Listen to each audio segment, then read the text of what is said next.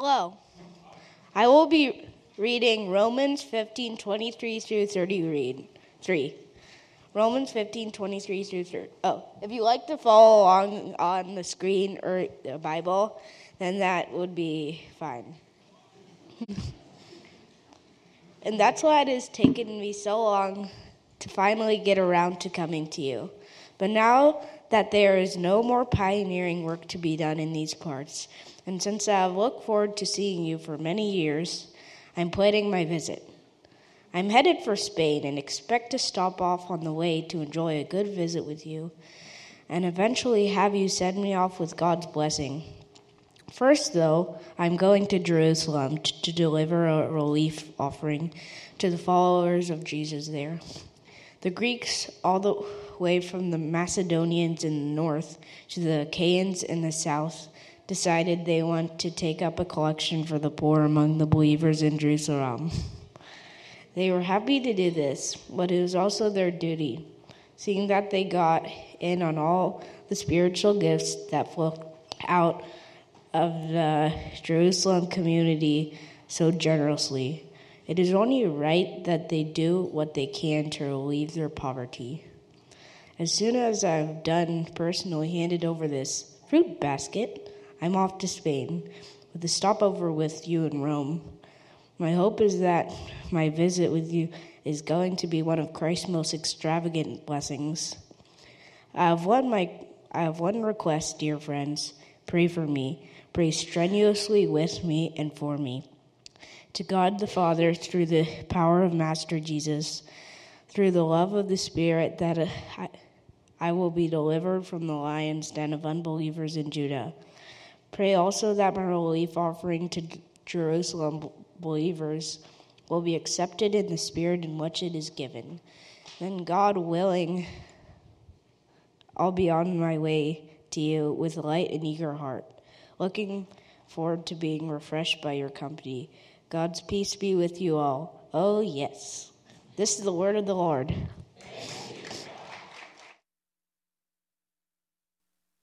A lot to get through. Well, good morning. I'm going to get set up here, and I think I know what I'm doing, so let's find out here. Uh, have my slides on Apple T V, so I have made the leap into the future, sort of. Yeah, I know, I know. It's amazing. All right, so good morning to all of you. I am Julie Steele, and I am one of the pastors here at Evergreen, and I want to welcome you here to this nice, warm, sunny day. You know, we complain when it rains, and we complain when it's too cold, and we complain when it's too hot, and I think we need to just be content with what we have here. How many of you have made vacation plans this summer? Raise your hands. A bunch of you. Say some of the places that you have gone or you're going to be going. Just shout them out. Ooh, that's a long way. Camping, I heard. What else? Cabo. Who's going to Cabo? I'm coming too. Okay, I've never been.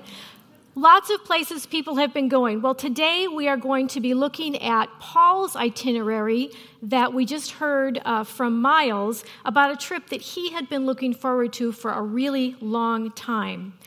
So what I want to do first, though, is talk about a road trip that my family took a little over twenty years ago. Any of you take road trips? Yep. Good, bad? All right, mostly good. All right, when I was a kid, we took road trips. They were not good, but the trips when my kids were young were much better because I kind of planned the itinerary and controlled things a little bit. So we, I know, that's an issue. So our itinerary was we drove from here down to Idaho, spent the night in Idaho, drove on down to, uh, through Utah, visited with some family friends there, and then we uh, headed to the Grand Canyon. There we are at the Grand Canyon, which is breathtaking. It's one of those places that if you just see a picture of it, it looks kind of cool, but when you see it up close, you just realize how amazing God's creation is. So there we are at the Grand Canyon. Yes, we are all just a bit younger there.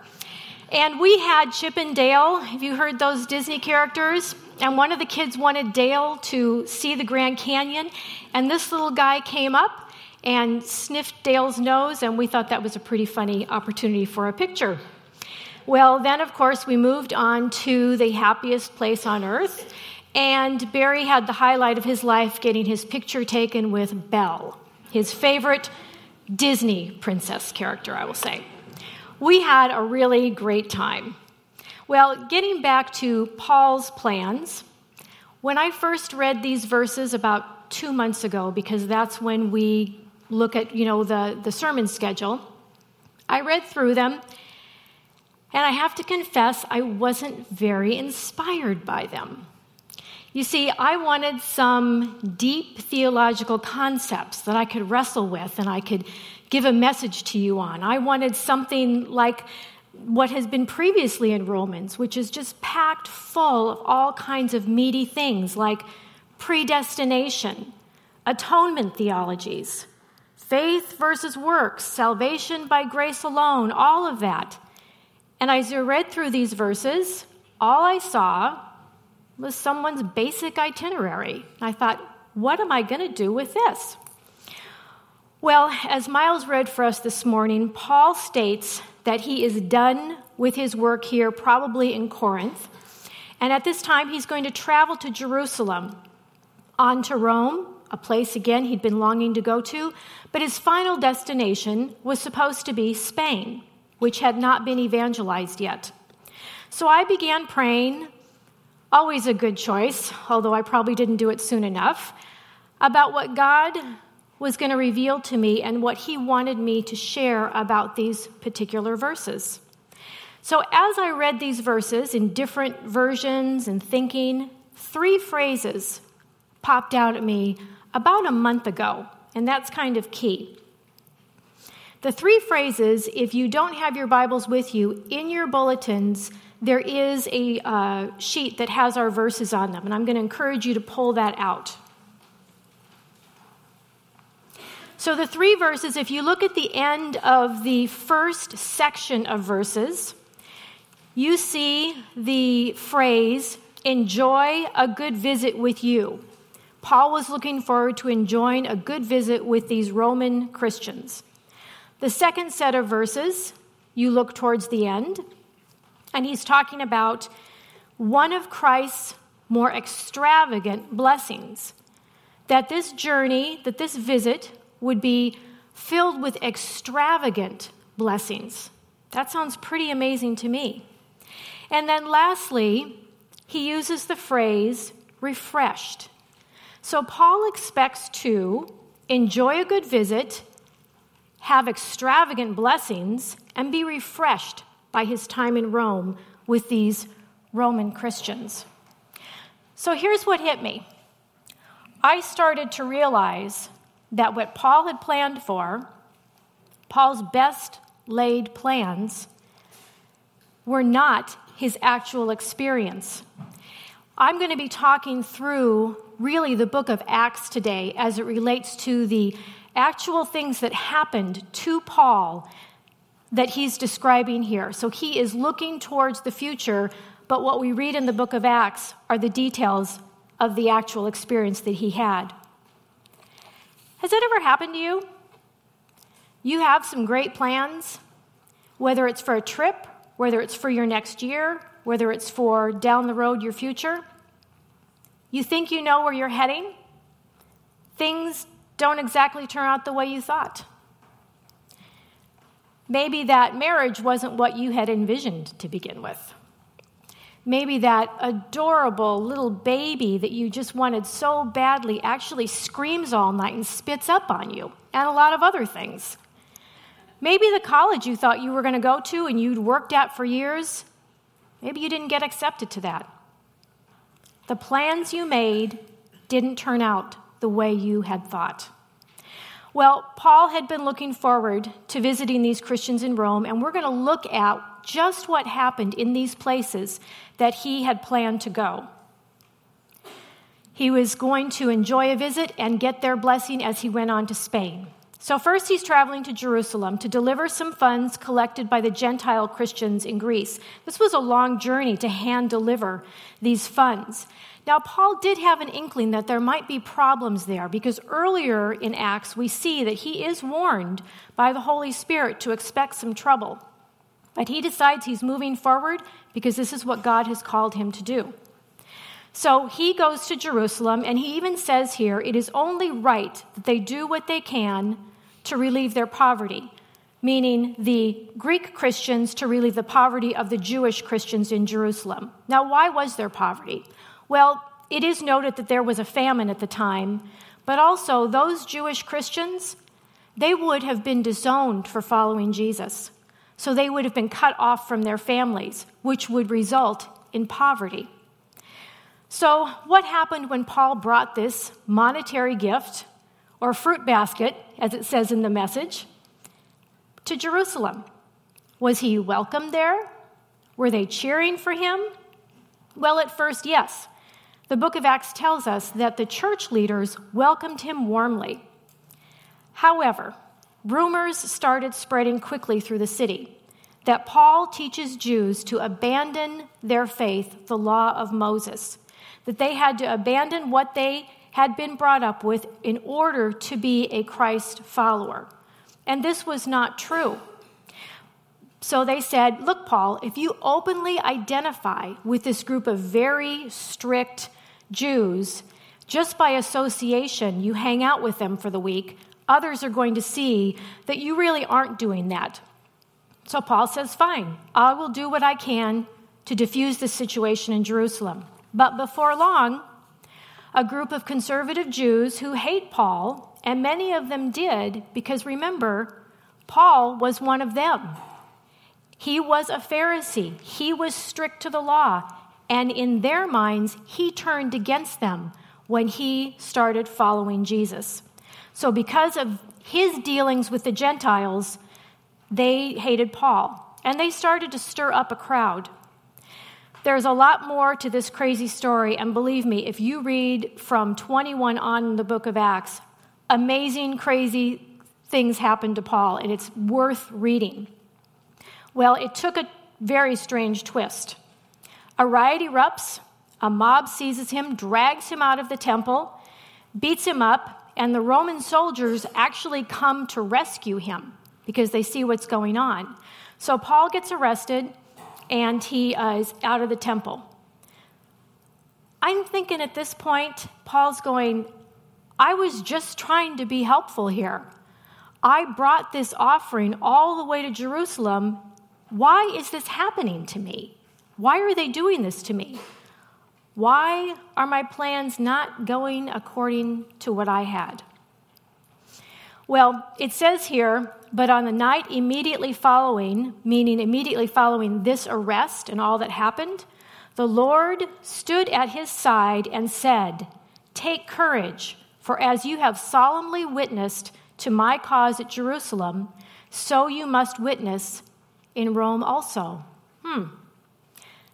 That reminds me of how when things look like they're falling apart, God shows up and gives us a word of encouragement, whether it's through his word, whether it's through each other, music, God shows up. What I think is really interesting is that God doesn't say, "Hey, Paul, the worst is over. It's going to be smooth sailing from here on out now to Rome, so don't worry about it. I gotcha." All he says or promises is that God's purpose for Paul is not going to be derailed. But that doesn't mean it's going to be pretty. Well, he gets arrested. He's a Roman prisoner. And for about two years, he is in prison there. Two years. Finally, Paul requests to have his case before Caesar in Rome, since he is a Roman citizen. And along with some other prisoners, he boards a boat bound for Rome, but not as he had planned. I don't know about you, but not much in my own life has gone according to the plan. And you know, I have really great plans. They're good for me, they're good for you, they're good for everybody I make plans for. I don't understand why God just doesn't take me up on it. I mean, I'm just trying to make it easier on him, giving him the plan so that he can go work on somebody else who isn't as good at making plans for their life. But that's not how it works, does it? Well, Paul takes this journey, and you can see from this map, it's a long journey. They head for Caesarea, they land in Sidon, they go on to uh, board another boat that is uh, sailing for Italy, but because of the wind, this ship is unable to sail directly to Rome. So the ship anchors in a city called Fair Havens. Now at this point, Paul warns that this journey is going to be too dangerous, but his advice is disregarded. He says, "Men, I can see that our voyage is going to be disastrous," pretty dramatic, "and bring great loss to ship and cargo and to our own lives also." But the centurion, instead of listening to Paul, listened to the pilot and the owner of the ship. I can totally relate to that. I told you so, right? Something's coming up. You see something coming down the pike and nobody listens to you? Well, that was Paul. So it's not long before they do encounter this storm. The description of this event is in Acts twenty-seven, "And storms, strong winds, and overcast skies, which hide the sun and the moon," we're told in Scripture. They lose control, and they just drift aimlessly in this storm for two weeks. Two weeks of a storm. You'd be pretty darn sick by the end of that time and probably just want to die. I love this picture because it's pretty dramatic, and I think sometimes when we just read words on a page, we don't get the impact or how dramatic a situation is. When all of this was happening and panic was setting in, Paul has another encouraging word from the Lord. And here is what he says. "When they had gone a long time without food, then Paul stood up in their midst and said, 'Men, you ought to have followed my advice and not have set sail for Crete and incurred this damage and loss. Yet now I urge you to keep up your courage.'" We keep hearing that word courage, don't we? "For there will be no loss of life among you, but only the ship. For this very night an angel of God, to whom I belong and whom I serve, stood before me, saying, 'Do not be afraid, Paul. You must stand before Caesar, and behold, God has granted you all those who are sailing with you.' Therefore," Paul says, "keep up your courage, men, for I believe God that it will turn out exactly as I have been told." All two hundred seventy-six people abandoned ship. They grabbed whatever parts of wreckage they could find and made their way to the island of Malta. Not one person was lost. And when you read the actual account of this, Paul does a lot of things himself to make sure that no one is lost. He takes control of that ship, and they listen to him. I bet most of you have your own shipwreck stories. I've heard some of them. They're pretty amazing. You have a plan for your life, you think you know where you're going, and a storm comes up, and bam, shipwreck. You lose your job, maybe your marriage, you get some dreaded diagnosis, something happens, and you feel like your life is shipwrecked. Well, you know the old saying, this is what Paul used to say, "Shipwrecks happen." That's life. Shipwrecks happen. And they're not fun. Remember that I told you at the beginning that I was having a hard time with this message?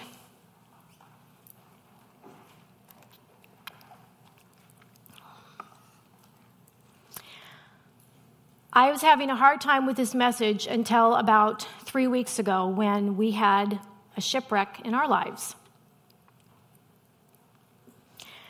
My story is, or our story is,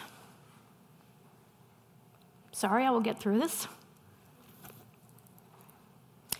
Back in late February, um, we got the dreaded diagnosis, and Barry was has cancer. So we took a deep breath, did our research, talked to different doctors, figured out how to handle it, how to handle it, right? So we were going to Arizona to visit my father, who was in radiation for cancer, so we didn't want to say anything for a while. And life moved on. We had a treatment plan, and things were going along okay. And then uh, Barry finished his treatment, and things seemed to be going well. And then about three weeks ago, lots of different kinds of complications started to turn up from the treatment. And we were in and out of E R and hospital stays and six different doctors. And those of you who have dealt with this can totally relate. This is nothing new. It was new for us.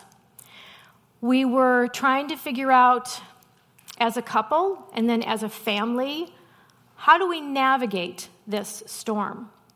How do we navigate this really shipwreck, it felt like? What is this going to mean for our lives going forward and all the plans that we have had? You know, God shows up all the time. And I can tell you that through this whole experience, which, yes, we have kept fairly private, but feel like at this point it's appropriate to go ahead and share because it is impacting our lives more. And uh, I think that's important for everybody to know.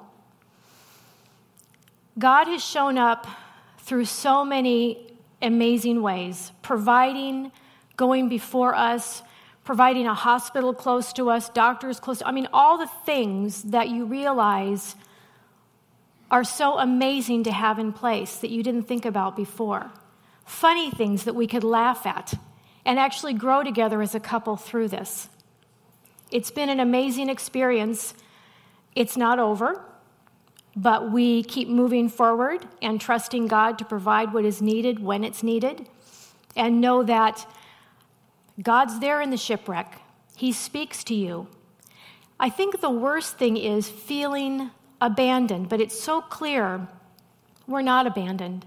And Paul, it's so clear. Look at how he repeats, this is what God said to me in the middle of this. God came before me here.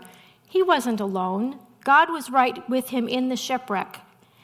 Doesn't mean it's going to go away, but it means God's presence is with you always.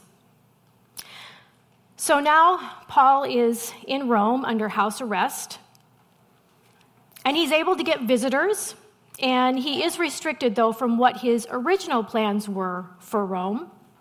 He made the best of a bad situation.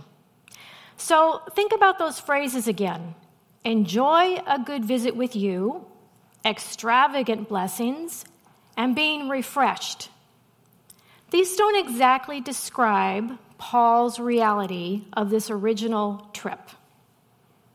I've been thinking about how Jesus' disciples must have felt when it looked like their plans came crashing down. They were with Jesus for three years, learning from him, loving him, having hope for the future because Jesus, the Messiah, was going to set them free.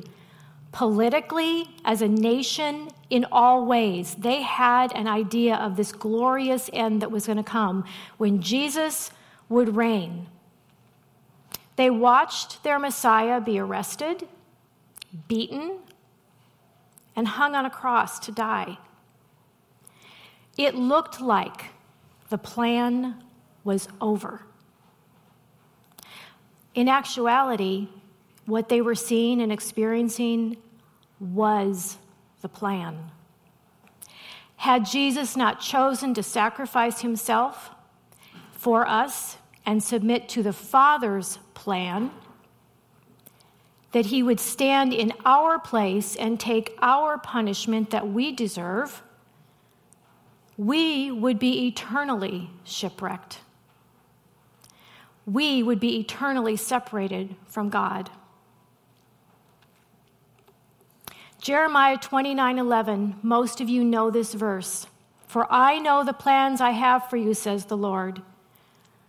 plans for welfare and not calamity, plans to give you a future and a hope. Have you ever thought about why God would need to tell us that his plans are for our good and to give us a future and a hope? I have. I think it's because God's plans are pretty scary, and I need to be reminded that his plans are not out to get me or punish me, but they really are for good and not calamity. Because his ultimate plan of salvation, sending his son Jesus, was for our future, and we can have hope. Do you think the disciples thought about this verse as they watched Jesus be arrested and crucified? I think they felt their future was over and there was no hope. Did Paul realize that God's plans for him were for good and not calamity as he was going through beatings and mobs and shipwrecks and prison? I don't know. I do know that Paul was in prison in Rome for about two years after this shipwreck.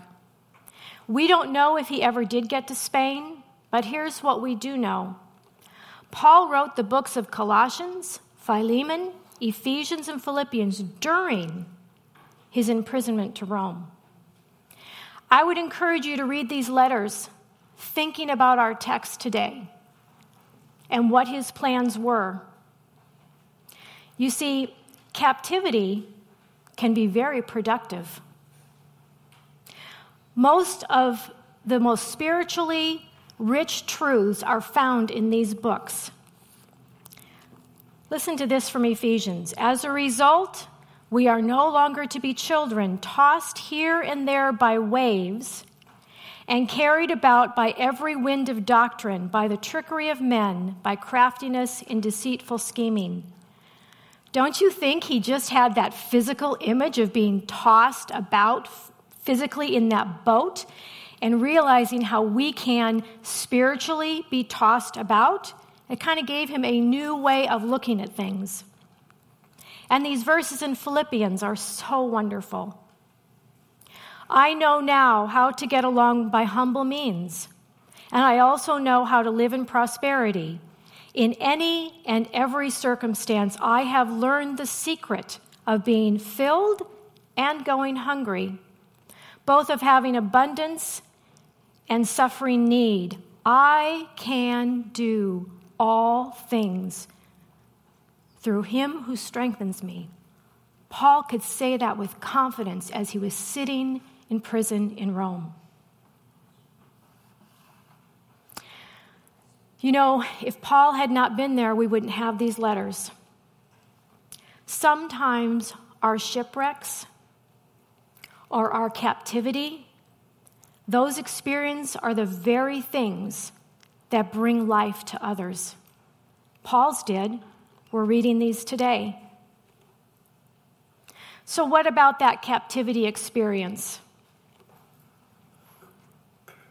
Thinking of Paul's imprisonment and captivity, what might be your captivity today? What might be holding you back from experiencing all that God has for you? Maybe it is a weak and frail body. Maybe it's fear. Maybe you're captive to depression because of a shipwreck that you were in in your life, or an addiction. There's all kinds of things that can keep us captive. The mind of a man plans his way, but the Lord directs his steps. We can make our plans, but it's God who will direct his steps, and it is God who will allow us to accomplish whatever it is he has for us to do. Nothing can change that. It might look different than we thought, but that doesn't mean the purpose won't be fulfilled. I'm going to end with this quote. I stopped asking God, where are you in all of this? And I started asking God, will you reveal yourself to me? What's the difference here? The difference is when you ask God, when I ask God, where are you in all of this? I'm assuming he might not be there. That's a sense of abandonment that says that. And I have said it many times. But when you say, God, reveal yourself to me, you know he's there, but you're not seeing him. If we are in a state of wanting God to reveal himself to us, we will then be open to seeing all the ways he is carrying us through something. We can either be blind to that and choose not to see it, or we can see it and experience the extravagant blessings that come from Christ's presence in the middle of whatever we're going through. I don't know if you have been through a shipwreck experience. If you haven't, it's coming. Sorry, that's life. If you're in a prison captivity experience, you feel limited, ask God to reveal himself to you in the middle of it. He will. Let's pray. Heavenly Father, we are so grateful for your faithfulness to us in all, all ways. There is not one second of the day that you are not in our presence. I pray, God, that each of us would choose to see you reveal yourselves to us wherever we're at today, and that we would see our experience as something that could give life to others. Thank you, God, for your truth, for these words from Paul that have lasted thousands of years, that we get to be blessed by and refreshed by today. In the name of Jesus, we pray. Amen.